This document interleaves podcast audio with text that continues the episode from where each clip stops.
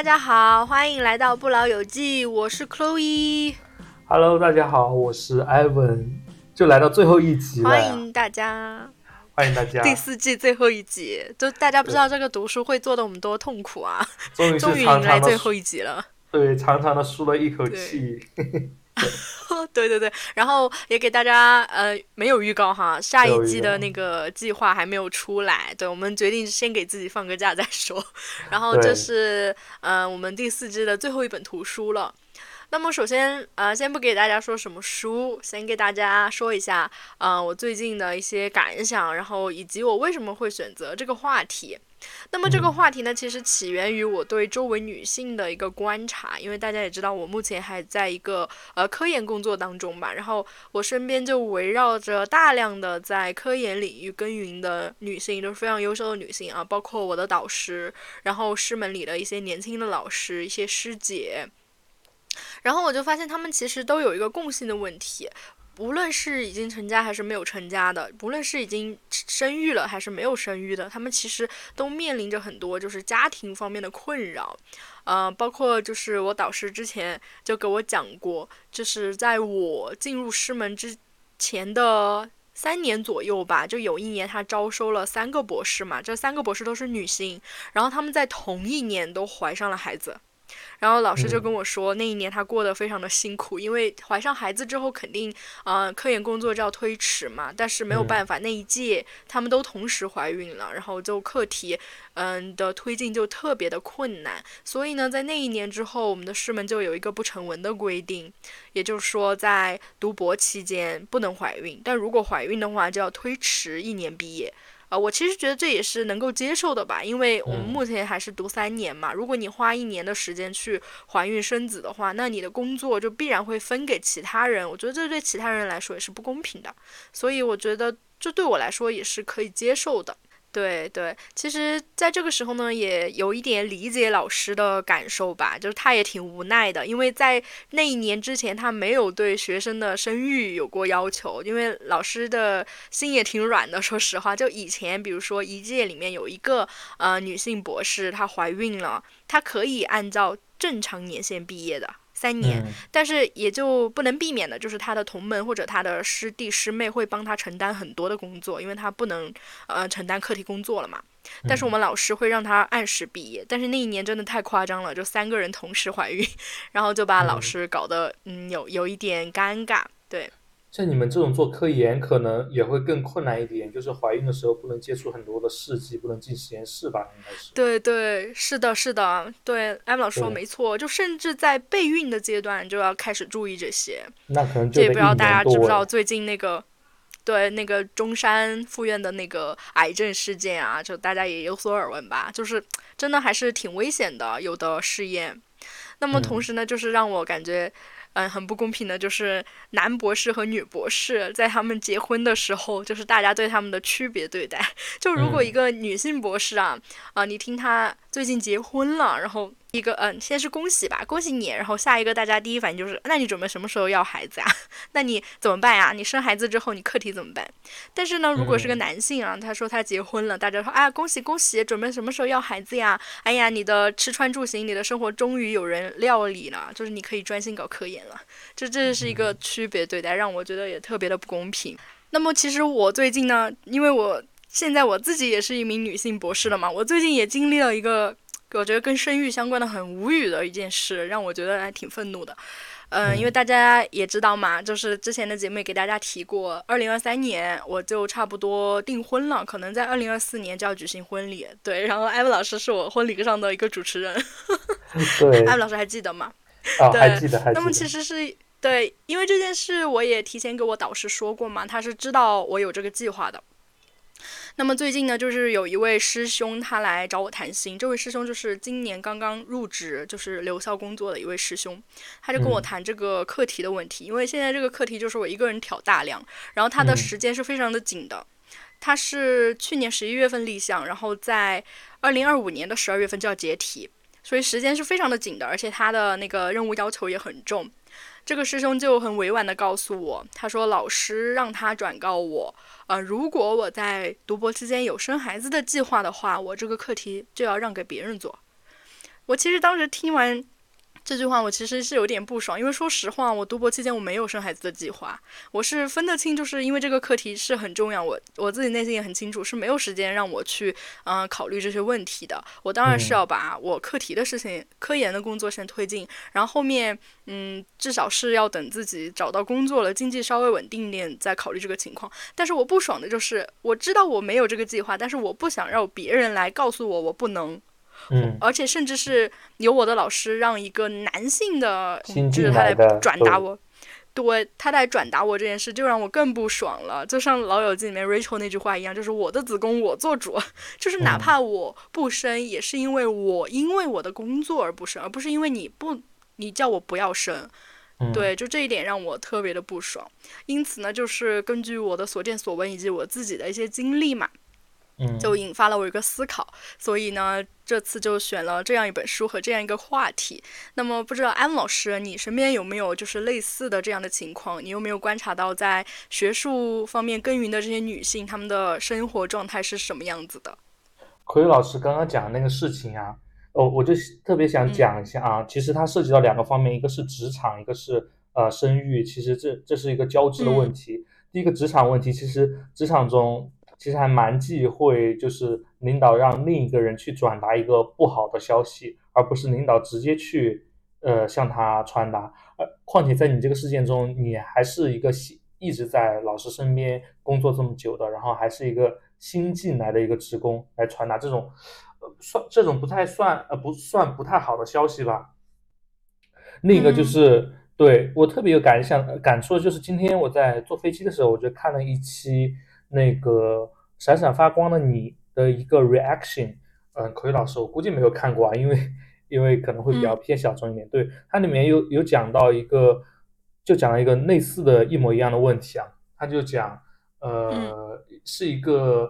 小组，呃，里面分组，然后呢一呃一共有两个小组，第一个小组呢，呃，他们先选了人，然后又定了自己的课题，他们的人很强，然后课题又是自己擅长的。所以说就比较强，然后另一个小组呢，人也是被迫选的，然后课题也是选了一个他们本来人就弱嘛，所以那个课题就更难一点。所以说他们把这个呃选择定好过后，然后由这一个强的这个队伍的队长就去告诉通知这个老呃通知他们领导说他们的课题是怎么样的，人员分配是怎么样的。但是呢，这个领导说你们这样子不行的，你们这样人太强了，这个。一是这个节目没有看点，第二个就是你们这个太强了，完全碾压对方，你们根本不行。那要不你们人员就抓阄吧。好，那个领导就说啊，那安排过去过后，你直接过去过去告诉人家就 OK 了。然后呢，这个人就呃乐呵呵的就跑去告诉另一个弱一点队伍，就说呃最后老板决定还是要抓阄。那弱那个队伍就不爽，本来一开始分人的时候自己这边就分配的。就是非常弱的这边这个人，然后现在你就告诉我啊，现在老板觉得我们弱，还有点被老板看不起的意思，然后现在要去重新呃重新抓就，重新分组，然后后面那个 reaction 他们就评论说啊，领导，特别是如果你是这个当事人，就不应该由你去告诉。另一个人这个坏消息，就通俗通俗意义上的坏消息，应该由领导自己去说。所以我觉得这个事件里面，我觉得你的导师可能做的也不是那么好，呃，应该由他来跟你一对一的商量一下这个事情，未来是你的计划是什么，你怎么去处理。第二个涉及了一个比较难的难题，我觉得就是生育的问题啊，特别是嗯，口语老师做科研也好，还是我们真正在职场中，嗯。工作也好，其实像生育这个问题，其实一定程度上是有解决方式的，对吧？如果是一个女性，她如果提前告知，呃，她的未来一年半年有一个怀孕的计划，然后我们工作要提前安排、提前分配或者提前招人啊，这些都是可以，呃，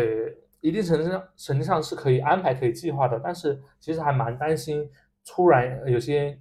呃，特别是在招聘的时候，有些。人员他没有就是如实的告知，就是导致后面工作中会出现，呃，有有一些猝不及防的事情。其实这个也是蛮大忌的。像口语老师刚刚讲了三个，对学生同同一年全部怀孕，就是搞得大家都非常的辛苦。所以说这是两个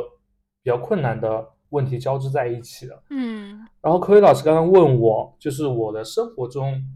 有没有呃类似的呃情况？其实我想谈一谈我的研究生的一个导师啊。嗯，我的研究生导师其实是我是我非常佩服的导师啊。当时在选导师的时候，我其实是翻了很多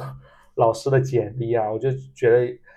选了一个我觉得最厉害的导师。我的导师是在本呃国内读的本科，然后去英国读的硕士，又在港大读了一个法哲学。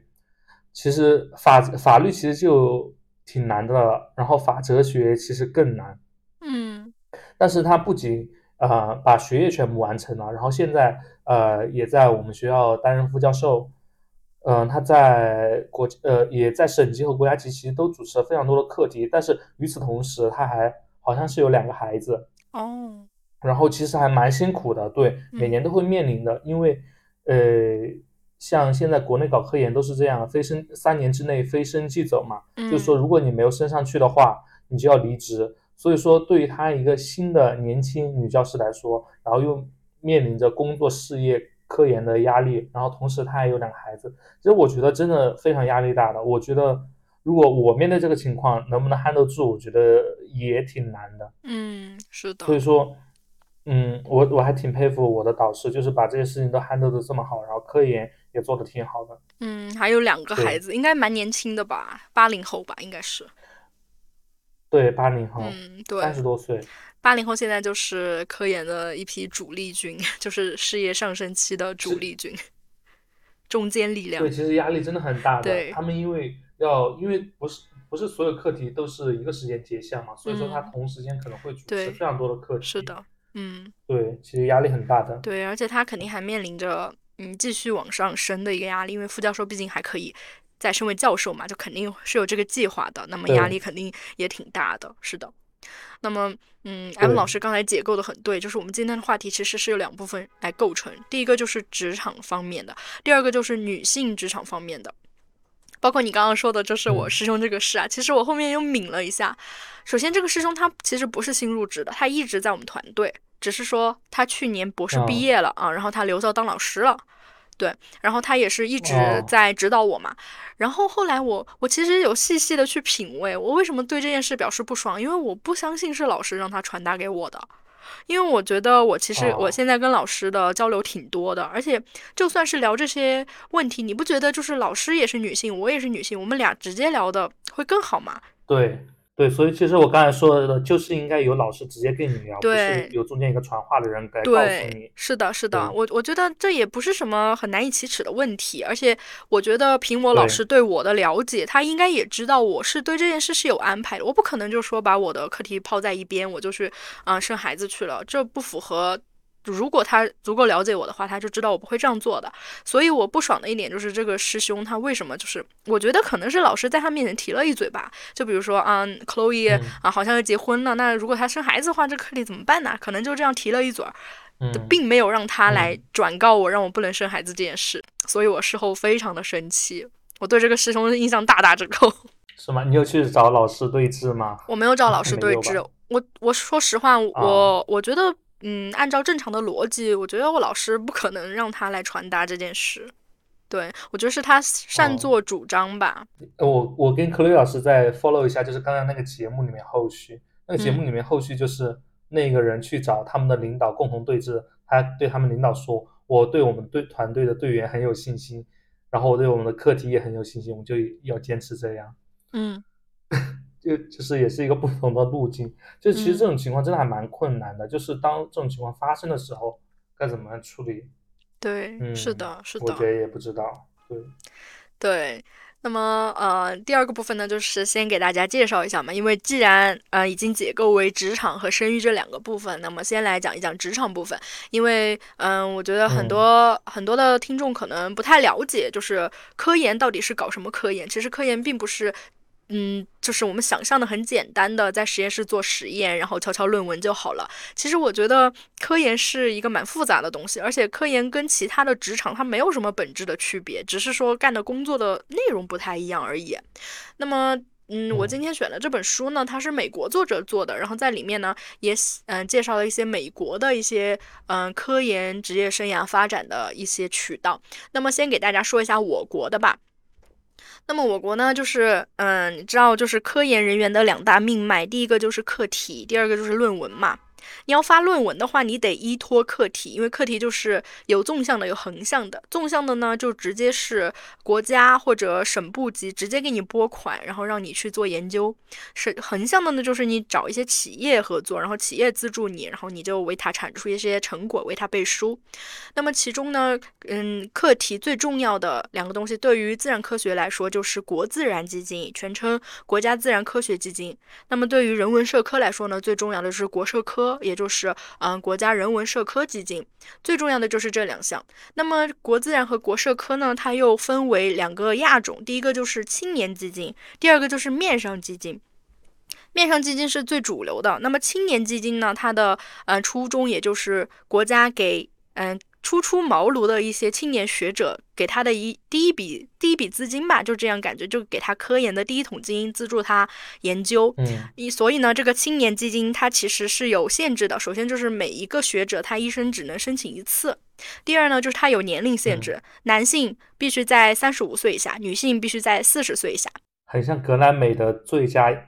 最佳新人奖啊，对对对，是，对，就是一个新手保护期的概念，对，就是它的要求会比面上要低一点，但。但是它资助的金额也要是也要低一点哈，基本上都是比如说博士毕业进入高校之后，就用自己的博士基础去申请的一个基金。那么这个基金呢，比起面上项目来说也是比较好中的。那么如果你青年基金做完了，后面就要陆续的申请面上项目，基本上就是两三年一个，两三年一个。嗯，如果你一直就是规划的很好的话，你的基金就会像滚雪球一样越来越多，越来越多。因为你青年做完之后，你肯定要用青年的。嗯，成果去发论文嘛，然后你就可以用这个论文当基础，又去申请面上，就像滚雪球一样的。但是如果呢，哪一个环节你像那种嗯资金链给断掉了，你青年没有发出来论文，那么你申请面上就不好申请，那你后来的课题就可能就不多，你就没有资本去做一些自己想做的东西。那么除了最最重要的国家基金呢，还有各种其他的国家级、然后校级、省部级的课题，那么你都需要去申请的。有了这些课题，你才有资金去做研究。那么依托这些课题呢，你得产出论文。那么对于我们自然科学来说呢，最重要的就是 ACI，嗯，和北大核心嘛。嗯，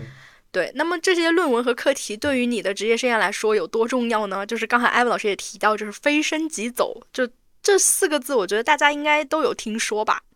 就是他的意思，就是说呢，嗯，以前的人，就比如说像我们老师这一辈儿的，他们博士毕业之后留校就直接给编制了，就直接是嗯学校里的一名教师了。但是现在没有这种好事儿，就基本上你进去之后，都要经历一个比较残酷的一个竞争环节。因为现在来说，嗯，比如说你看那些学校招聘的各种博士后啊，然后他换了各种各样的名头哈，什么高级助理研究员呐，高级助理实验师啊这些，他其实呃说白了都是临时工，而且是政府发钱的，呃，学校不给发钱。比如说，学校今年需要招一个新老师，他可能会招十个博士后，然后大家这三年就厮杀比拼，看谁的论文多，看谁的课题多，然后三年之后就留下一个人成功入职，其他人就走。对，就是其实是挺残酷的，嗯，虽然虽然博士后给的钱很多啊，基本上都是几十万一年嘛，但是这个钱其实是国家给的，学校他不给钱。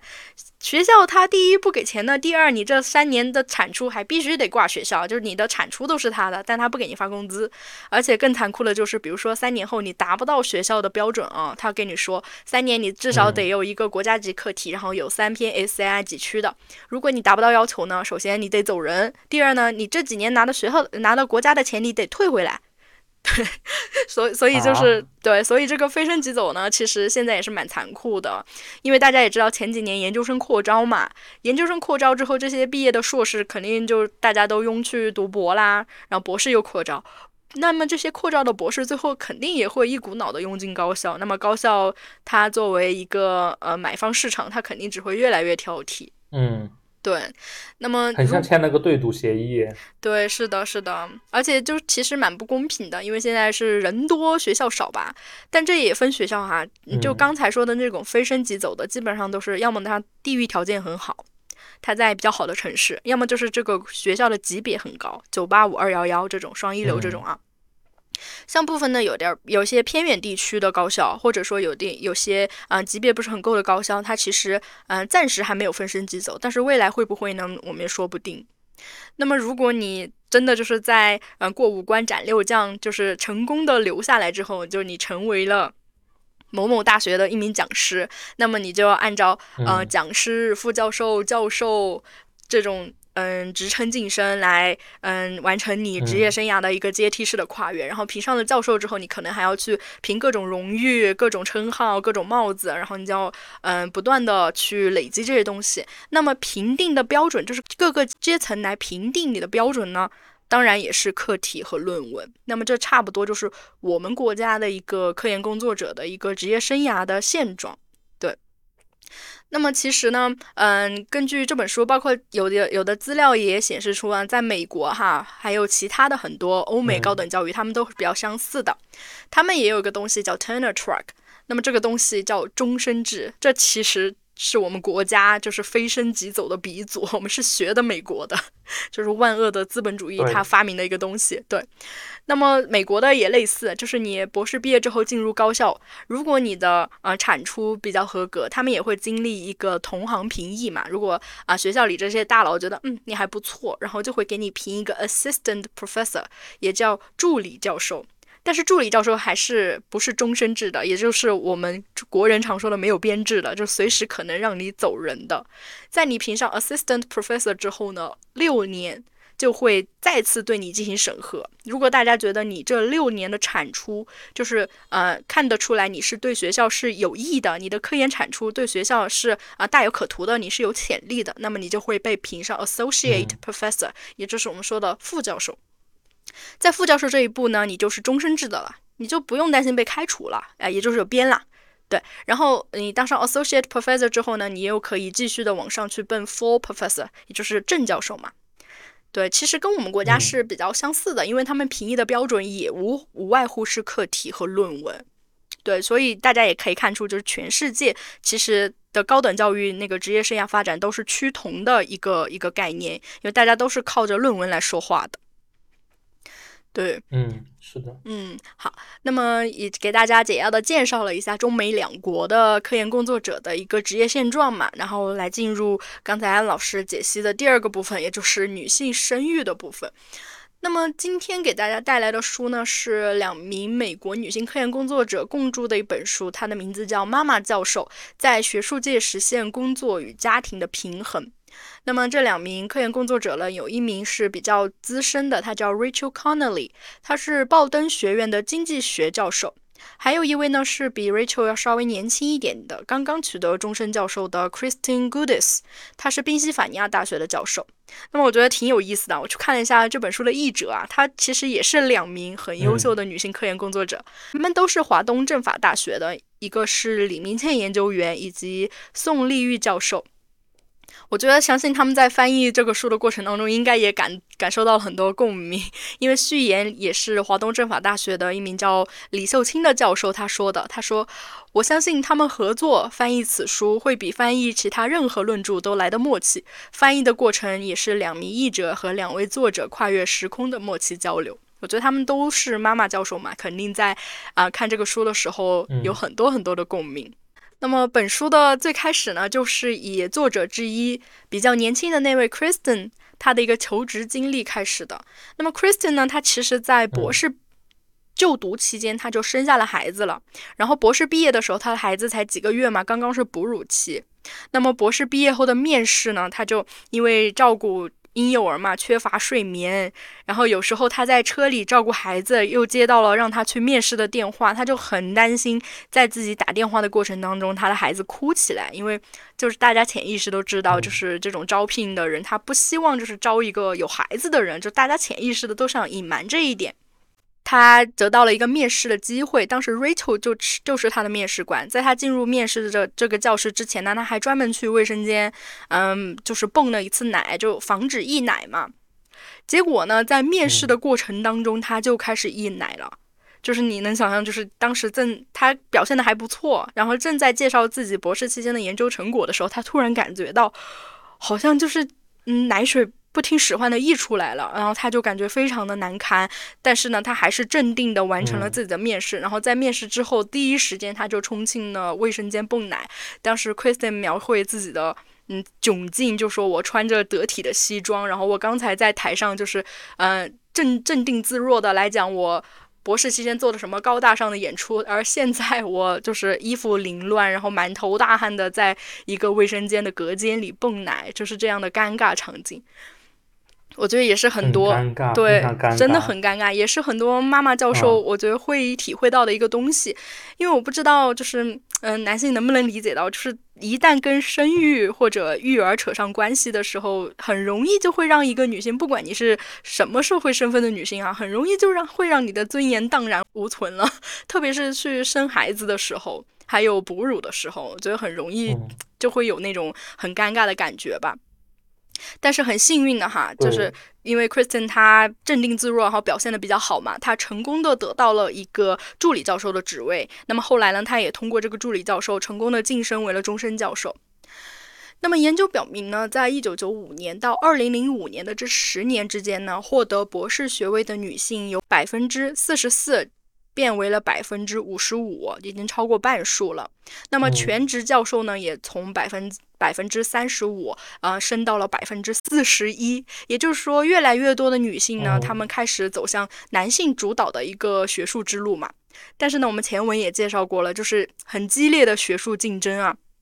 因为我们也说过了嘛，博士毕业之后，如果你获得了一个，呃，助理教授的位置，那么留给你的时间只有六到七年，因为六到七年之后就会同行的评议你是不是要晋升为副教授。如果你晋升不到副教授的话呢，那你可能就要被剔除这个学术职业生涯了。所以这六到七年是你必须要全力去奋斗的。那么再加上你博士期间的研究花的时间，那么一共就是十年。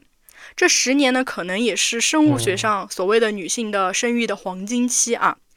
那么这就代表着大部分就是选择了呃学术职业生涯这条路的女性，如果她想要组建家庭、生下后代，她必然就是会跟生下后代和他奋斗职奋斗那个终身教职之间，他必定会有一个时间的重叠。也就是说，在这段重叠的时间里，他必须一边完成育儿的工作，一边来奋斗自己的终身教职。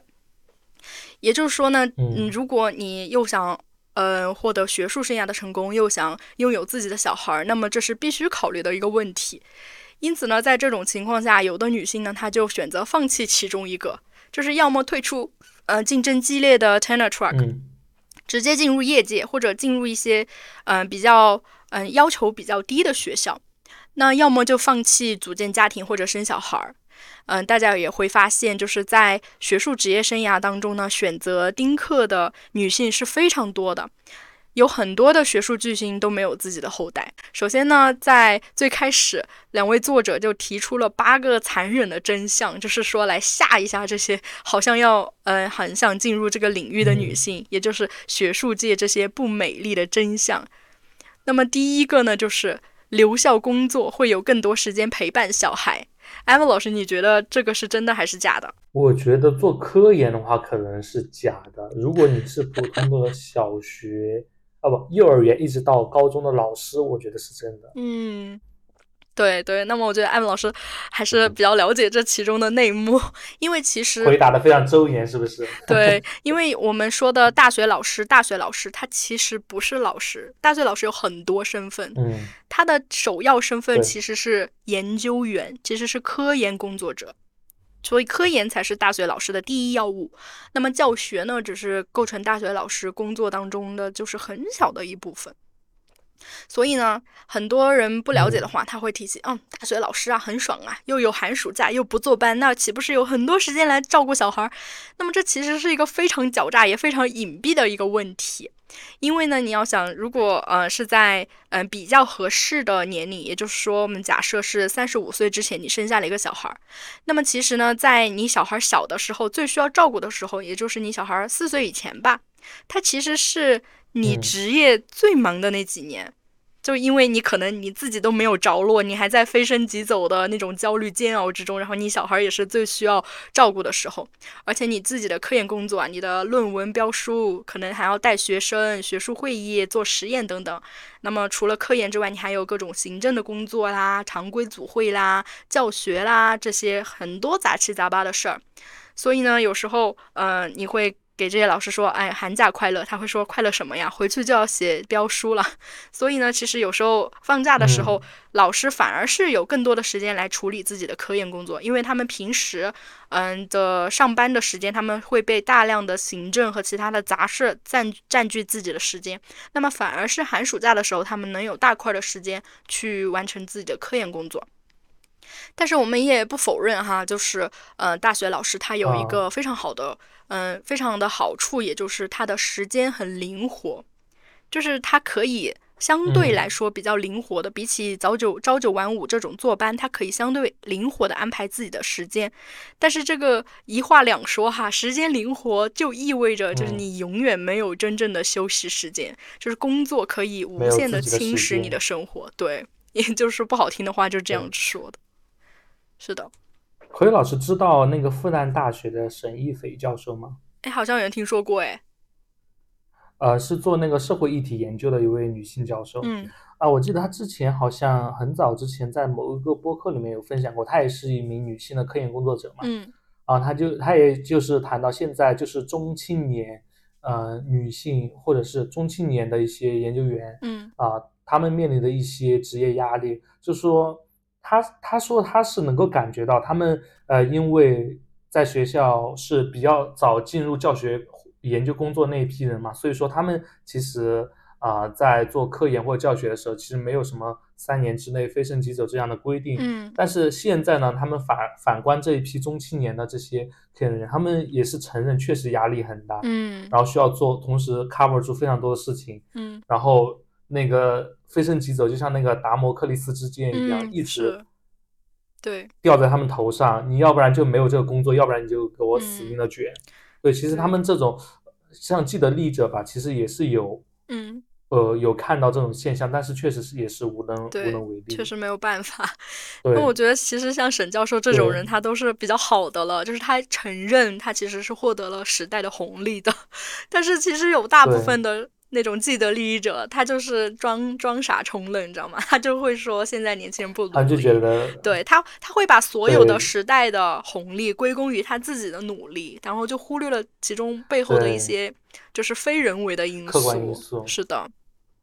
而且你说，嗯，这个飞升即走，它真的就随时随地的驱动着，就是年轻的科研工作者必须去努力。嗯，就像比如说在职场上，你想生个孩子，可能你要处理的压力是来自于同事和上级的。也就是说，如果你把工作交接好，你提前安排好，你给同事这边交接好，你给领导那边也安排好的话，其实生孩子，嗯，不是一件特别困难的事情。但是呢，在嗯高校里面，没有人来管你的，你是一种自驱力，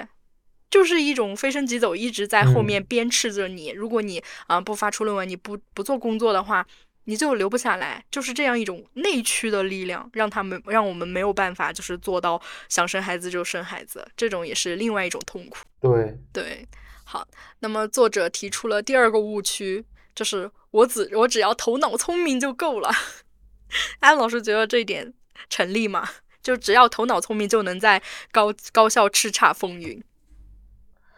哎，我觉得他这本作者是。美国人是吧？嗯，我觉得他的这个点就很中国，很有中国的特色。第一个就是有寒暑假，第二个就是头脑聪明就够了。其实我觉得在，特别是在工作当中也接触了很多人，其实就是不太会团队合作。因为我觉得在工不管是工作还是科研，只要需要他人配合的东西，你就一定不能仅仅只有你一个人头脑聪明。嗯，你得会配合别人，要不就领导别人。对，是的，去完成你们共同的目标。对。对，对所以我觉得不是很成立啊。是的，是的。那么艾文老师说的很对，因为作者也说，就是才能不是你唯一的要素。其实，在高校里生存，人脉和共同合作的重要性，其实超过了人们愿意承认的程度啊。那么这一点，我觉得中美很像啊，因为刚刚说其实也挺像我们中国的情况。其实美国人也很注重社交这方面的。那么其实呢，在国内的高校也是，就是像一些新的老师，他都是依附大团队，然后以大团队为核心，然后组建一个呃人群，大家一起抱团生存的。那么合作是很重要的。其实你单打独斗是很难生存的。单打独斗只有一种情况，也就是《生活大爆炸》里面谢耳朵那种情况，就是你是一个纯理论的研究者，你不需要实验室，你不需要资源，你也不需要人力去帮你做呃田野调查、社会调查、做动物实验。啊，临床实验通通不不用，就是纯理论研究就可以了。只有这一种情况，你可能还可以获得成功。但是呢，如果你一旦涉及到资源的分配啊，对你作为一个刚来的一个老师，你人生地不熟的，你可能一个学生都喊不动，你要实验室也用不着，那你怎么去完成你的研究呢？那必然还是得啊结交一些现在所谓的一些上位者或者既得利益者，然后大家互利互惠吧，这样才能生存下来。其实呢，我觉得学术哈。我觉得本质还是搞关系，其实所有的工作的本质都是搞关系啊。那完了。你你为什么觉得学术不搞关系？我觉得学术的本质不能说是搞关系吧。我觉得学术要搞关系，但是我觉得学术的本质如果是搞关系的话，我觉得会有点 sad。嗯。因为做科研和普通的工作的一个大的区别，我觉得科研还是以。就是还是会有一个更崇高的一个目标去驱动他们去做。如果我觉得 把它归结为科研的本质是搞关系的话，我觉得有一点太 sad 了。你说的倒也没错工作本质是搞关系，我觉得还 还有一定程度。但是我我也不想承认这一点。但是我觉得，嗯，我觉得对以我这几年对科研的认识，我觉得就是搞关系。就像我们刚才说的，嗯，其实科研最核心的东西和竞争力是什么？是课题还有论文，对不对？那么其实，嗯，课我不知道安老师申报过课题没有？如果你，嗯，就是你申报过课题，你就知道课题我们写成标书之后，你的标书到底能不能得到资助，这个其实是由同行决定的，对。那么虽然这是一个双盲的一个评审哈，也就是说拿到标书的人不知道这个标书的作者是谁，我们也不知道我们的标书送到哪个专家手上去评审了。其实有很多的方法可以破除这种双盲，因为大家都是一个领域的，就是理解科老师的意思了。对，就是大家在做什么，其实大家都是有了解的。而且这个评选它其实没有一个特别黑黑白分明的一个标准，包括论文也是一样的。客观标准。嗯，论文也是一样的。如果你想发表一篇论文，它必然会经历盲审，它也是一个双盲的。那盲审送到谁手里了呢？那还不是那些专家吗？对，所以，嗯，我说的学术的本质还是搞关系。嗯，我补充一下，口语老师刚刚说的这个意思，就是说，在现在这一个筛选环，呃，这个大环境下吧，如果你想要做科研，就是还是要通过很多人为的因素去决定你他是否给你这个，在他的这个规则体系下是否允许你做科研吧。嗯，这么说吧，嗯，就是不管是通过课题通过也好，还是资金资助也好，就是在这个规则之下，他是否允许你做这个科研。啊，我我刚刚想说的，其实我可能之前不是很理解啊，就是我其实想说的就是，能不能有那那一种，哎，我觉得可能不太有，国内国内可能不太有，就是纯做科研，可能只有那种理论科啊，理论科学家、科研者，科学家，对那种可能，对他不用去搞关系，国外也是这样吗？呃，我只能跟艾 m 老师说，国外有过之而无不及。OK OK，好。世界就这样，就这样吧。对，有很多留学生他会觉得，嗯，国内科研环境太差了，我要去国外安心的搞科研。其实我只能说，有人的地方都是一样的。对，明明天就那个火星撞地球吧。好，他们老师很失望。对对对，好。OK。那么，嗯嗯，第三第三项啊，就是作者很命啊。他说，不要以为所有的学生都像你一样优秀。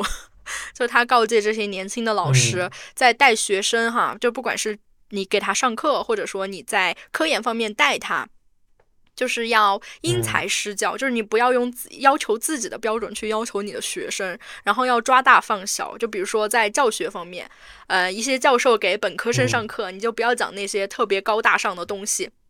其实本科生最关注的东西也就是那几个。第一个就是重点够不够，第二个就是期末考试考不考，就是你把大家关心的东西给他讲到位就好了。因为可能在他们这个阶段，你给他想讲的很多东西，他也理解不了。然后应该把自己的时间专注于宝贵的科研。对，呃，我刚才想说，就是给那种本科生，你把基础的定义，知道你在说什么，这种东西搞好就可以了。对对，那么作者这儿有举了个例子啊，他就说了，嗯，他之前有一位女性学者嘛。他就是进入了一个学校，然后他就是特别呃有那种宏图远志啊，他就特别想要进行这种教学改革，想在那个课堂上大展拳脚，给本科生就是进行一个醍醐灌顶那种教学。然后呢，就讲了很多晦涩的东西。那么其实，呃，很多同学他是不感兴趣的。那么在最后的教学评价当中呢，他获得了就是好像是他们学校建院以来的最低分，就是所有的同学都不太喜欢他。那么后来呢，因为教学其实也是嗯考虑你工作成果的一个很重要的方面嘛，然后他最后呢他就没有留下来，这也是印证了这一点。那么第四点呢，就是作者说有一个误区是学术界不再有性别歧视。嗯，我觉得其实也没有人这样觉得吧。就学术界的性别歧视，或者说整个职场的性别歧视，其实是无处不在的。其实，嗯，如果如果是学术界的话，从研究生招生就开始了，还有很多显形的或者隐形的，这个我们就不展开了，因为确实很多。然后第五个呢，作者说第五个误区是怀孕很容易，我觉得也没有人认为怀孕很容易吧。对他的意思是，呃呃，比如说你计划好了，我明年或者后年什么什么时候生小孩，那个时候我的工作比较轻松，然后生下来之后我就可以怎么怎么样。那么其实呢，也不是你想怀就能怀的。那么有时候，嗯，你时间算得很好，但是你身体，你身体怀上了才说了算呀。而且呢，怀孕期间，比如说你想的是我怀上孩子之后，我继续推进我的什么什么工作，那么其实呢，你怀孕期间你是很难说清楚的，因为每个人他孕期反应不一样嘛，有的人他孕吐很严重的，然后有的人他激素的波动会导致他没有办法。啊，进行工作，然后有时候呢，有的人还会得一些痔疮呀，或者腰椎间盘突出啊，这些很影响你工作效率的疾病，会让你的工作效率大打折扣，这也是很难说清楚的。我前段时间看到有一个人在网上分享了一个计划，嗯，就像她怀孕就像上上班工作一样，就真的是算好时间，算好点，嗯，真的觉得。是挺困难的，而且他们备孕好久了。对，但其实有时候计划的很好，但可能并不会像你计划的那样，就是那样的恰如其分，很难说清楚这事儿。就跟那个定定点上班一样。对对 对，是的。那呃，第六个误区是做母亲是本能。啊，这个确确实也是很多人会说，嗯，你现在觉得你不会当妈，但可能你孩子生下来就就会了。那么其实是呢，就哪怕你工作上做的再优秀，你是个再聪明的科学家，你可能面对自己刚刚出生的孩子的时候呢，你都会手足无措。那么做做母亲呢，不是天然的，也是需要后天去学习的。那么这个也必然会耗费一定的时间和精力。那么第七个误区呢？我觉得这个中美也很像哈，就是他们会觉得托育，托育包括就是你请育儿嫂来育啦，或者你把它放到啊 day care 这种托育中心呐，或者你托付给自己的长辈去带啦，都不如女性母亲亲自照顾的好。那么这其中呢，就隐含着社会对母亲的期待嘛，就是大家会觉得一个好的妈妈，她会亲力亲为的照顾自己的孩子。那么其实呢，以美国为例哈，他们的托育系统是很发达的，就是里面有大量的专业的育儿人员，而且呢，像托育的话，它可以尽早的让孩子实现一个社会化。而且有很多研究也支持，就是有的孩子是保姆帮忙照顾的，有的孩子是母亲百分之百带大的。那么他们呢，这两个群体目前来说没有发现就是显著的差别。但是呢，即使这样，这社会仍然给母亲设立了一个严格的要求，就是会觉得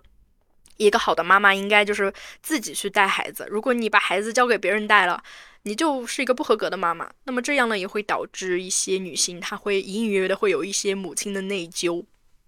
对，嗯，对，然后第第八个误区呢，就是 好残酷啊！就第八个误区，嗯，作者说有的呃女性科研工作者，就比如说已经获得了一个助理教授的职位，然后六年以后你就要评那个终身教职了嘛。他总会有一种侥幸的心态，他会说：“哎，或许我评的时候就放宽了了。”但是其实呢，他是不会放宽，也不会放低要求的了。因为，嗯，这给大家说一个真实的故事，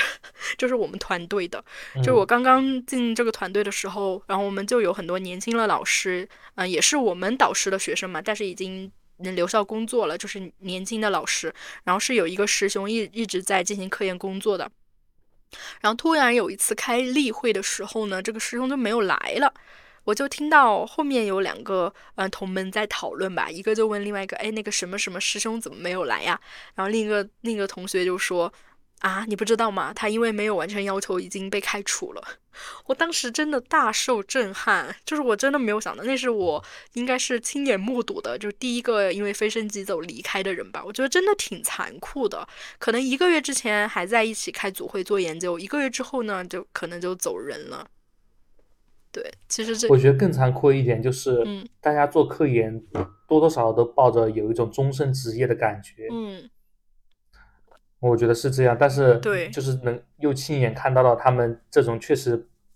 现实不是这样的，差距还挺大的，对，就还有这种落差的感，对我感在这，我觉得对我的冲击也挺大的。好，那么其实刚才作者说了这八个方面嘛，然后我们也聊了一些我们的见闻，这些丑陋而残酷的真相，就他已经倾泻给就是可能想要从事这方面工作的女性了。那么面对这些真相呢，呃，比如说像我们这种啊，想要在高校谋求一席之地的女性，我们怎么办？我们就直接放弃了吗？那么作者呢提出，就是说给你们说出这些真相，不是为了吓退你们呢，而是为了让你们了解一个最重要的课题，也就是了解你自己。其实我觉得这个不管是对于男性还是其他工作领域的都可以参考。我觉得这是啊，我觉得所有人都要都要了解你自己。对，这是这是作为人最重要的一个共同的课题吧。那么作者呢，从怎么了解你自己的两方面来进行。首先就是了解你自己，成为一名学者。那么作者就说：“你在进入学术生涯之前，你要问自己，我为什么要进入学术生涯？那么其实说白了啊，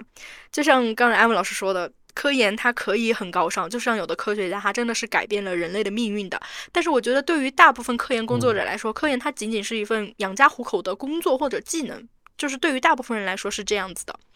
那么，那么我觉得，其实，在大多数的行业来说呢。”嗯，成为一名科研工作者，它的性价比并不高。我个人是这样觉得啊，因为它的前期的投资太多了，就你至少要获得一个很高的学位，那么这个需要你的时间，可能在大部分同龄人都开始嗯事业有成的时候，你还在埋头苦读，它的投资回报率是比较低的，性价比不高的。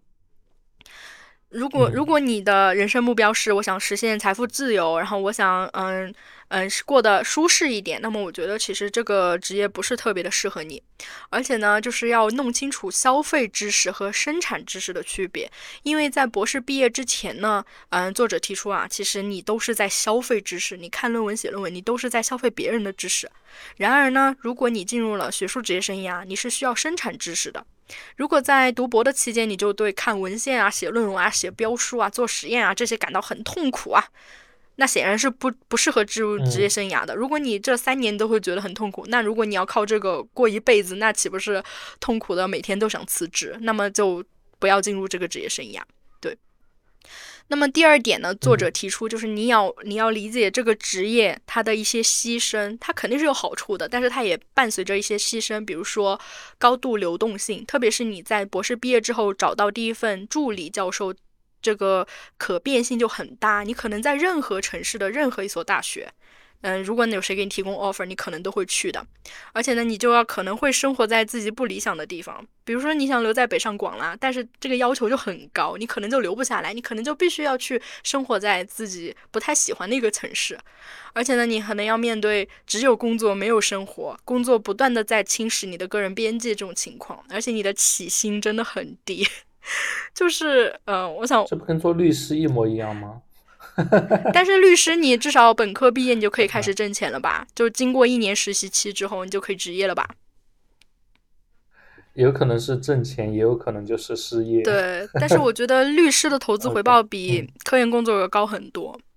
就当当然了，就是律师和律师差别也很大嘛。就是总体来说，中位数来看的话，一定程度上看吧。之前有个数据说，每年就是注销律师执照的人数和新申请的律律师人数来说。注销的呃那个占比能达到他新申请的八成还是七成来着？嗯，就是每一年都有很多人在这个行业混不下去就注销了。所以说大家后面看到有些律师为什么还是比较吃香？因为吃不吃香的已经都被逼走了。幸存者偏差，幸存者偏差。对对，那么我我想让艾文老师猜猜一下，就是我们学校，嗯，假如说，因为我刚刚说博士后期间工资还挺高的嘛，但是那是国家发的钱，嗯三年博士后过了过了之后，假如你很幸运的留校了，你嗯晋升为副教授了。那么我刚刚才问了我的嗯师兄哈，他今年九月份刚刚评上副教授，你猜他第一个月的工资是多少钱？像你这样问呢，我肯定要问低一点才。嗯，你猜吗我？猜是五千到七千、六千吧。我给大家揭示一下哈，是三千多。对，啊，而且这是嗯大部分的，因为高校它算是事业单位嘛，它事业单位跟你的职称，然后你工作的年限，它的工资是有一个严格的对照的，你不可能多拿的。嗯，对。那么其他呢？那应该还会有一些其他收入吧，要不然怎么活？这个其他收入呢，就是绩哦，效啦，这个就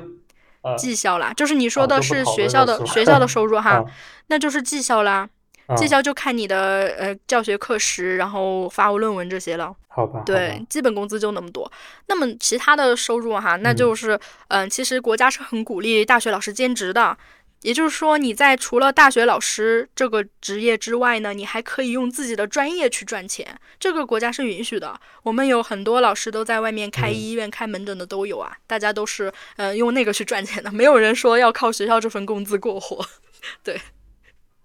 嗯，好，嗯、对，那么其他的还有一些职业牺牲哈，就是本书一直一直在说的，你要推迟或者限制你的生育时间，然后你要在你孩子还小的时候，就是特别需要家长关注陪伴的时候，你要长时间的工作，而且你没有办法掌握自己的命运，因为刚刚说了盲审和同行评议，你很多时候都没有办法左右的，并不是说你努力就有成果的，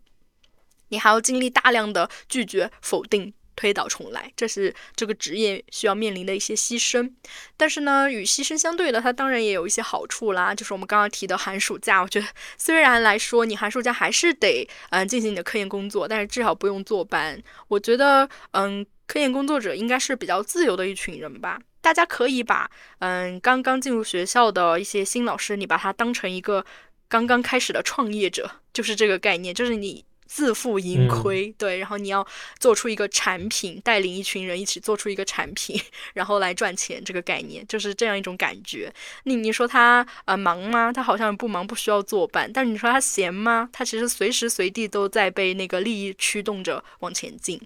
跟创业者没什么区别，感觉。对，他就是一个创业者，论文就是他的成果，就是他产品。嗯，对然后呢，最后一点就是你得接受自己选择带来的后果。如果你选择就是进入这个职业，你就不要跟别人比较，就你你不要在第一个月拿三千多工资的时候，又在跟横向比啊，哪个哪个同学啊挣了多少多少万。其实我觉得就走好自己选择的路吧，然后对自己的期望也不要那么高。如对于女孩子来说，就是你不可能就是在学校也是顶尖的学者，然后你在家里也是一个全能的妈妈，这是不可能的。你的精力是有限的，对你肯定是要有侧重点的去完成一些事情。那么这就是作者提出的第一部分，就是了解自己，就是你到底想不想成为一名学者，或者说进入学术职业生涯。那么第二部分呢，就是了解你自己，你到底要不要成为一名母亲。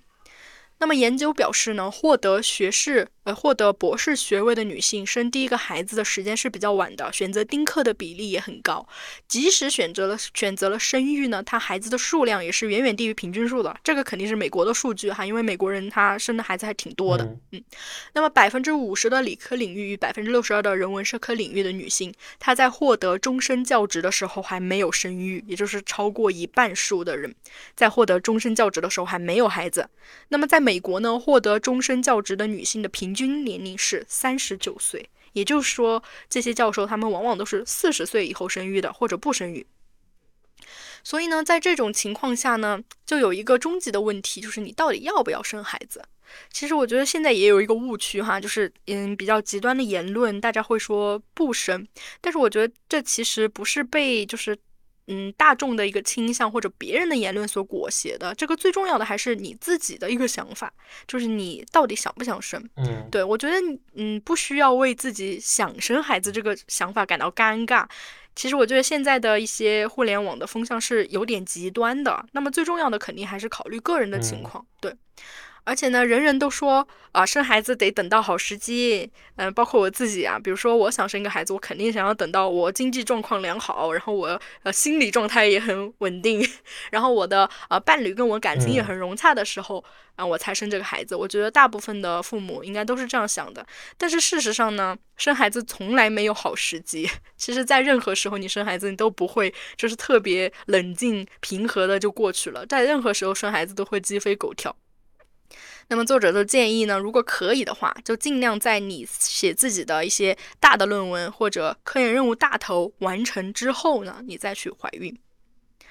那么其实呢，生孩子对于呃科研工作者来说呢，它也是有正面的，因为有一个研究表示哈，就是有孩子的科研工作者，不管男性还是女性哦，他的论文产出的质量会更高，就他会写的更多。虽然大家会说有孩子之后他肯定没有更多的时间来搞科研了，但其实有孩子之后他的产出只会更多，因为呢，在这个时候就刚刚成为父母的这些嗯高校老师呢，他肯定想要给自己孩子提供更好的物质条件，这也是一个驱动力吧。嗯，对。那么其其实，在女性科研工作者选择生孩子的时候呢，他们的嗯生孩子的节点往往就比较极端。有的就是在读博期间就生了，生了之后就去找工作，然后奋斗终身教职；有的呢，就是一心博士毕业之后，嗯，就奋斗终身教职，在取得终身教职之后才生育。因为呢，作者也提出，其实，在你取得终身教职的这六到七年，就是这六到七年的奋斗关键时期的时候，是不太适合要孩子的。所以呢，就是生育也呈现一个两极化。那么。最后呢，确切的来说，就是你到底要不要生，你生几个，最终最终还是决定，还是取决于你自己以及你的生活处在什么阶段。我觉得这个是谁都不能代替你回答的，这个还得自己来决定。对，对对。那么，如果在思考了作者提出的上面这两个问题，就是嗯，你是谁？呃，你。要不要成为一个妈妈？你到底要不要成为一个学术工作者？在仔细的思考了这些问题了之后，如果你还想继续的话，那么你就可以思考一些嗯职业生涯发展的一些一些关键的内容。这一部分呢，我觉得也对男女的科研工作者都很适用。那么作者提出呢，其实对于科研工作者来说，最重要的时间也就是你博士毕业的最后一年，因为在这最后一年呢，你要完成你的毕业论文，你要完成答辩，然后你还要同时找到 offer。你跟你的博士期间的一些合作者呢，你要搞好关系，因为他们可能是你终身的一些学术合作伙伴。又回到刚才那个搞关系那一步了哈。比如说像本书的作者之一 Kristen 呢，他女儿的预产期是十一月十四，然后他在知道这个预产期之后呢，他就把自己的论文 deadline 定成了十一月十一，他觉得自至少给自己留留三天的时间准备生小孩嘛。于是呢，在生产他女儿的前三天，他还顶着因为腰椎间盘突出而特别疼痛的腰，完成了他的博士论文，就坚持完成，还是以比较高质量的水高质量的水平完成的。我觉得也是挺狠的，很辛苦。对，就很很了不起。对。那么在找 offer 的时候呢，要考虑的东西也有很多，就是嗯。我觉得像找 offer 这种东西吧，就跟你嗯买房这种是一样的，因为大家的能力也是有限的，成本也是有限的，你必须得选择一个你侧重的东西。我觉得很少会有人又找到一个平台又好，然后地段又好，资源又好，什么都满意的一个工作，不可能的。这个时候呢，其实你得选择一个你自己比较看重的东西。如果你想选择一所大学，你到底是呃想在大城市的大学教书，还是说你想在一个九八五教书？这个选择，嗯，当然也是得侧重你自己想要的、关注的一个点，包括你自己擅长的，你到底是喜欢科研呢，还是喜欢教学呢，还是两者结合呢？它都会影响你最后的职业选择。还有你自己的一个综合情况。对，是的，是的，还还是那句话，了解你自己。对。那么，如果你顺利的找到了 offer，然后你踏上了征途，呃，你就会。呃，围绕你一生的两个关键词哈，第一个是学术研究，第二个是建立人脉。这个是作者的原话，就是我觉得在全世界的学术圈都是这样的，人脉是很重要的。而且，嗯，学术研究当然也是。虽然我们现在也在提倡，就是不要唯论文化，就是不要提到论文的什么要破五唯。然而呢，其实最重要的还是论文。对，因为那个是最直观、最客观的一个东西，就是要破除什么唯论文化、唯课题化什么什么巴拉巴拉巴破五唯，就是要对，要类似于要多样化的去评判一个教师的能力吧。然而呢，其实我觉得，呃，首先我们刚刚虽然说论文它也涉及到同行评价嘛，但是它最终还是一个比较客观的一个指标，对不对？因为比如说你想，嗯，确快速的确定一个面试者他的科研能力，你就去看他的呃论文。就发表了几篇就好了，就是还是能够比较客观的去反映他的嗯学术研究水平。而且如果你发的是 SCI 或者 SSCI 这种国际期刊的话，它在全世界都可以作为硬通货去流通的。你可以从这个大学跑到美国的大学去，他仍然看的是你这个东西。所以这个是没有办法避免的。嗯，如果你说啊教学好吧，那你学校给你评了一个教学奖，你省什么省给你评了一个教学奖，那出了这个省，出了你学校就没人认了。这个就很难去，嗯，当成一个比较普世的一个标准来进行。所以呢，作者就说无研究不教授，在任何国家都适用。但是呢，就是还蛮力不从心的，就是。因为大家也知道，如果要做原创型的论文的话，你从构思到准备到实施到整理，到最后把它写成文章，然后你去投稿，投稿之后啊，经历一系列的盲审，然后录用，这其实要经历很长很长的时间，要耗费你很多精力，还有那种情绪的价值。对。那么，其实我跟你说有一个很离谱的事，就是其实，在。嗯，中国的医院里晋升也是要看论文的，那很真的很离谱。但是临床医生那么忙，怎么有可能有时间去写论文？所以呢，在世界的学术界里面，就有一个很奇特的现象，也就是中国医院的论文工厂。特别是之前，呃，论文工厂。就是这些医生他们会花钱去找人，就是他什么都不管，就是这篇论文从最开始的构思到实施到最后的写，都是有人帮他代工的，他只需要给钱就好了。而且一篇 ACI，我我据我了解哈，价值不菲，都是以万为单位来计算的。对，但是可能他多少万？一两万吧。呃，因为 ACI 它是有分区的嘛，就是分区越高，它的收费就越高。对，都不同的。嗯，等级杂志，这最低档的那种可能也要三四万吧。一两万是中文的价格了，哦，对对对，但是呢，他可能从副主任升主任，他就需要这一篇文章，那么他就会花很多钱去，嗯，去找那些论文工厂给他代工，然后就有一个很有意思的现象，就是大家会发现，就是中国来自中国医院的论文来大面积撤稿，比如说我前几天我就看到了一个新闻哈，就是嗯，有很多家杂志一起撤稿，因为为什么呢？因为大家发现他们研究都是肿瘤嘛，然后他在那个文章里有一个图片。就是嗯，把老鼠的肿瘤放在那儿拍照，然后那用的那个尺子那儿有一个划痕，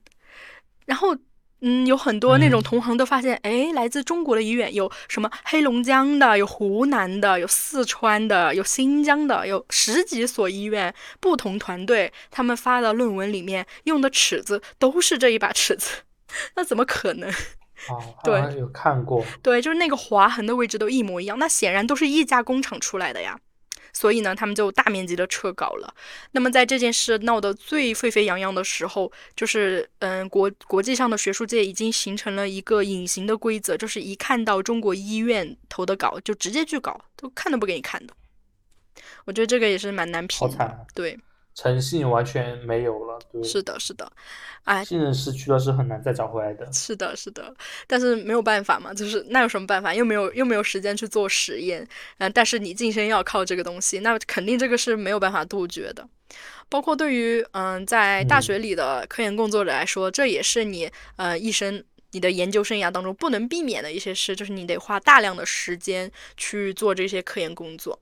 那么作者就提出呢，就是你其实你得找到自己的一个高产时间，也就是说你精力最旺盛、头脑最清楚的时候，就是你把控到这个时候呢，你就用这一段时间去做一些边际效应比较高的事情，去解决一些很难的问题，推去推进一些很重要的工作，而不是把这些时间呢浪费在一些琐事的上面。你应该把这些琐事就，嗯。就把这些不需要耗费脑力的事情，就安排在一些空闲时间，然后去插空把它做好就可以了。那么除此之外呢，年轻的学者，作者认为年轻的学者还应应该去参加一些会议，认识一些人，然后在该发言的时候要发言，然后要经经营一些社交媒体，在很多场合你得啊厚脸皮的自我推销。那么其实呢，我觉得啊。学者的本质也是一个销售，那么你推销的商品就是你自己，对你，你其实得构建一个个人 IP。其实很多学者他都是有 IP 的，就是你看到这个名字，你会觉得这就是一个质量很高的研究。如只要他的名字出现在这个论文上面，只要他的嗯作品，只要他的研究成果啊发表在哪个杂志上面，大家肯定都会去引用的。这就是很成功的一个个人 IP。而且你得不断的出现在同行面前，对，让大家认识到你。啊，就是那句话，什么什么，一颗冉冉升起的学术星星，就是让你的同行知道有这么一个人，然后他现在在做什么，就特别是年轻的学者啊。哎，我我们最近有个啊，我们最近有个项目，我想聊一下。呃，之前有一个项目，就是对接了一位之前是在高校里面做科研的，也是医呃医学呃检验领域的吧，一个做科研的一位女性研究者，现在在企业里面做做企业。嗯。然后对接下来，我发现就是。呃，那位女企业家吧，就是非常关注，呃，团队里各方的感受。我觉得她做的真的还挺好的，不管是在她自己的自我推销，还是为公司推销产品上，然后还是协呃协调各方的那个利益，我觉得都做的真的还蛮厉害的。所以说，嗯，刚刚 Chloe 老师说那个科研的本质还是要搞好人。跟人搞好关系，我觉得在他身上我感受特别明显。对，是的，是的，我觉得就是成功的嗯科研工作者，包括成功的企业家，他们身上有很多共性的。就是大家不要把科研工作者想的就是太书呆子了，其实不是。我觉得成功人士共性都很明显的。对，包括我观察，就是我们学校的一些大佬嘛，就是也跟着他们见过一些世面嘛，就是他们的社交场合也很多。我觉得他们的工作有很多时间都放在社交上面的，包括参加一些学术会议。其实学术会议的主要目的就是让这些大佬互相之间唠唠嗑，然后了解一下你最近在做什么，我最近在做什么。学术分享只是一个嗯一个形式而已。对，其实呢，就许多教授都深谙此道。作者说啊。但是呢，他们对刚毕业的学生闭口不谈，我觉得这确实也不是很好谈。但是呢，确实在社交场合，嗯，就是经营一定的人脉，对于年轻学者的申请一些资金啦、资助啦、寻找合作啦、借助平台啦，包括一些人才交流等等，都是非常有必要的。就比如说，你是一个年轻学者，然后在学校经营五年之后，这时候你突然有一个机会，就是你要报一个呃校校合作的一个项目，那你得在外校找一个合作者。那如果你根本就没有参与这些场合，你不认识任何一个人，那么在这个时候呢，这种机会肯定就嗯把握不到了，也是比较可惜的。嗯嗯，好。那么如果如果如果就是足够幸运哈，已经熬过了刚才 这些征途，获得了终身教职。那么，首先是非常值得庆幸的。但是，作者说，终身教职绝对不是学术生涯的尽头。但是呢，在获得终身教职那几年呢，是你对生活、工作和其他方方面面进行一个反思。重组的关键时间，然后进一步的思考下一步的职业规划，稍微的喘一口气。在这个阶段呢，女性研究者可以多匀一点时间给家庭和生活，没有一些紧迫的学术压力之后呢，就是可以着眼于自己更感兴趣、更有潜力的领域。就比如说你在前期，你肯定迫于压力，就是什么热你就去研究什么，就以便于获得资助嘛，就更容易获得资助。然后你获得终身教职之后，这时候你其实有更多的时间和。嗯，资金去做自己真正想做的嗯一些研究，那么你其实也可以去结交更多的人，然后你想刷脸，你想获得名气的话也是可以的，你可以去啊不断的参加会议啦，甚至上电视啦、出书啦等等，都是你的选择。在这个时候呢，就不用像就是 turn track 的时候那么嗯高压了，就你可以放慢节奏，慢慢的享受生活。就比如本书的作者之一 Rachel 嘛，他说了一个故事，我觉得我感触很深。就是虽然 Rachel 在自己就是获得嗯终身教职之前，他其实陪伴孩子的时间是很少的，就是他都说比起一些嗯其他的同学或者朋友。他陪伴自己孩子的时间是很少的，那么他也有一点内疚嘛。但是呢，在他获得终身教职之后呢，他发现生活有很多的变化。比如说呢，他就有很多机会，不管是别人邀请他去当专家，还是说邀请他参加学术会议，他突然有了很多的机会，就是可以在全世界各地出差，然后住那种嗯比较好的酒店。他每次呢都会带着自己的女儿，然后去。一个新的城市，甚至新的国家，然后在飞机上呢，他还会利用这个宝贵的时间，就是给女儿交流一下，就是最近的想法呀这些。这也是他享受的一个亲子时光。其实我看到这儿的时候，我很羡慕，就是不管是带入女儿还是母亲，我觉得这样都很棒。因为作为母亲呢，就是你自己的事业也在嗯冉冉升起，然后你又带着自己的孩子去跟你一起开拓更广阔的天地。那么作为女儿呢，我觉得如果有呃，如果我的母亲就是这样，就是我能见识到她在职场上这样发光发热的一面，对于我来说，我觉得也是很感动的。对，那么书里是有一个榜样、一个楷模的作用树立在那里。对，就是特别有那种呃亲子一起成长的那种感觉。嗯，那么 Rachel 呢，也在书里提到，就是在职业奋斗的早期啊，就是女性研究者，她比起就是嗯普通职业的女性哈，她很少有机会，就是嗯就是大家就是社会赋予了很多意义的东西，比如说，哎呀，没有看到孩子走出第一步。没有听到孩子说的第一句话，但是呢，Rachel 说，事实上，哎，不要赋予他太多意义。那你看到孩子的第九步，你听到孩子说的第八句话，那其实跟第一句话和第一步有什么实质上的差别吗？其实呢，有这个时间，你还不如去在自己的领域上，呃，奋奋斗耕耘。这其实给你孩子的激励，嗯，会更多。而且呢，在他稍微懂事的时候呢，你就可以有时间有空间可以分享给他。其实我个人也觉得哈，就是，嗯，这些这种共同成长的感觉，比幼年那种随时随地无微不至的陪伴，我觉得更有意义。因为毕竟你还有伴侣啊，对吧？你还有其他的家人呐。我觉得这些人的爱也是你孩子生命当中很重要的组成部分，就是没有必要给母亲啊添加更多的嗯那种责任。那么学术母亲呢，其实也需要卸下自己身上的那种内疚。嗯。好，那么在书的最后呢，作者提到，从事学术工作呢，一开始就像一场冲冲刺，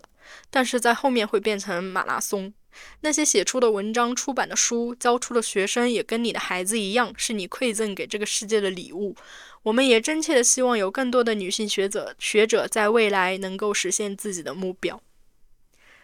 嗯，那么这本书就给大家介绍完了，不知道艾文老师听完有什么感受吗？嗯，我觉得感受就是怎么讲？哦，我觉得现在很多问题就是，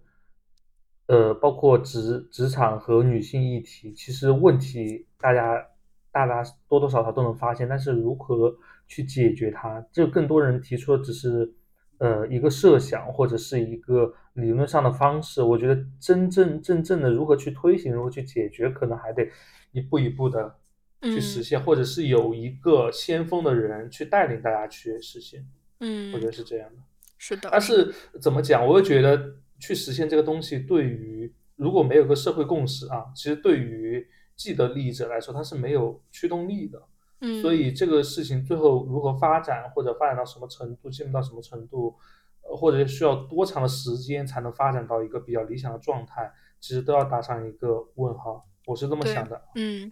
因为确实这个问题是很深的，它背后隐藏的，嗯，就是那种机制性的问题吧，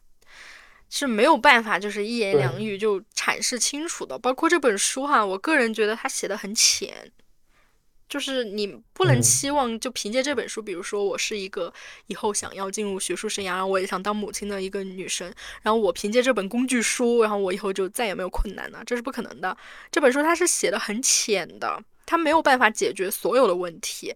而且每一个人他其实面对的课题，他面对的问题都不一样的。这个时候呢，也只能到时候去处理自己的问题了吧，也只能这样解释。然后这个问题呢，其实也没有办法。我个人觉得是没有办法解决的。只能只能女性研科研工作者自己去解决，对。但是呢，这本书好就好在，我觉得他还是挺实诚的，就是他说的话还是能能感受到，就是这两个作者他其实是呃比较掏心窝子的说了一些话吧，就是连什么学术界就是 呃人际交往这种都可以呃比较直白的说出来，我觉得还是比较诚恳的，在向一些呃没有进入这个行业的女性在嗯给他们科普一些知识，我觉得这样是挺好。的让更多人了解一下吧，就不要盲目的踏入这个领域，可能不适合嗯，是的，我觉得也是给大家提供了一个，呃，就是你并不孤单，就是你面对这些困难，其实是这种职业路径上可能大部分人都会遇到这种困难。对对对，可可以会有一些心理上的慰藉，这个样子。是的，是的，就是也给嗯大家一些鼓励吧。就是他先给大家闷头一棒，就说几个残酷的真相。后来其实也有不断的在鼓励，就是难道啊，好像科研也很难，当妈妈也很难？难道呃我又想科研搞好，又想当妈就不可能吗？这其实是嗯也是有可能的。他在书中也嗯举了大量的例子，就是其实全世界各地都有大量的女性，她们嗯也是很成功的。科学家，然后也有自己美满的家庭，对，这也是给想往这方面奋斗的女性的一些精神力量的支持吧。就是你知道，这个世界上还会有很多人都可以做到。嗯，是的，对，是的，就是会付出的多一点，因为毕竟肩负了更多的 职责嘛。说白了哈，你肯定要付出的多一点，因为你要的多啊，对啊。那你既然要的，你肯定要付出的多，对吧？这嗯，都要，你肯定要付出多一点，对。我全都要，嗯，嗯我只是想起来，我之前听那个高嘉诚的播客，我不知道你听没听过，嗯，他说人生的呃要义就是想要两个字，对，大家把要想要打在公屏上，这个也想要，那个也想要，是啊，对，说的说的很对，对，其实人就是那种欲望在驱动嘛。对，那你要的多，你肯定要付出的更多。就是没有人说你要的多就是错的，但是你要的多，你肯定就是得付出的比别人多呀。嗯，是的，是的。好，是这样的。对，那么生育呢，它对女性的职业生涯的影响非常大的。我觉得呢，也其实也衷心的佩服哈，所有的就不仅仅是学术研究领域的所有的职业女职业女性，就是拥有职业女性和母亲这两种身份的女性哈。但是呢，同时呢，也希望社会可以健全，特别是我们的社会哈，我觉得美国这方面做的比我们要好一点，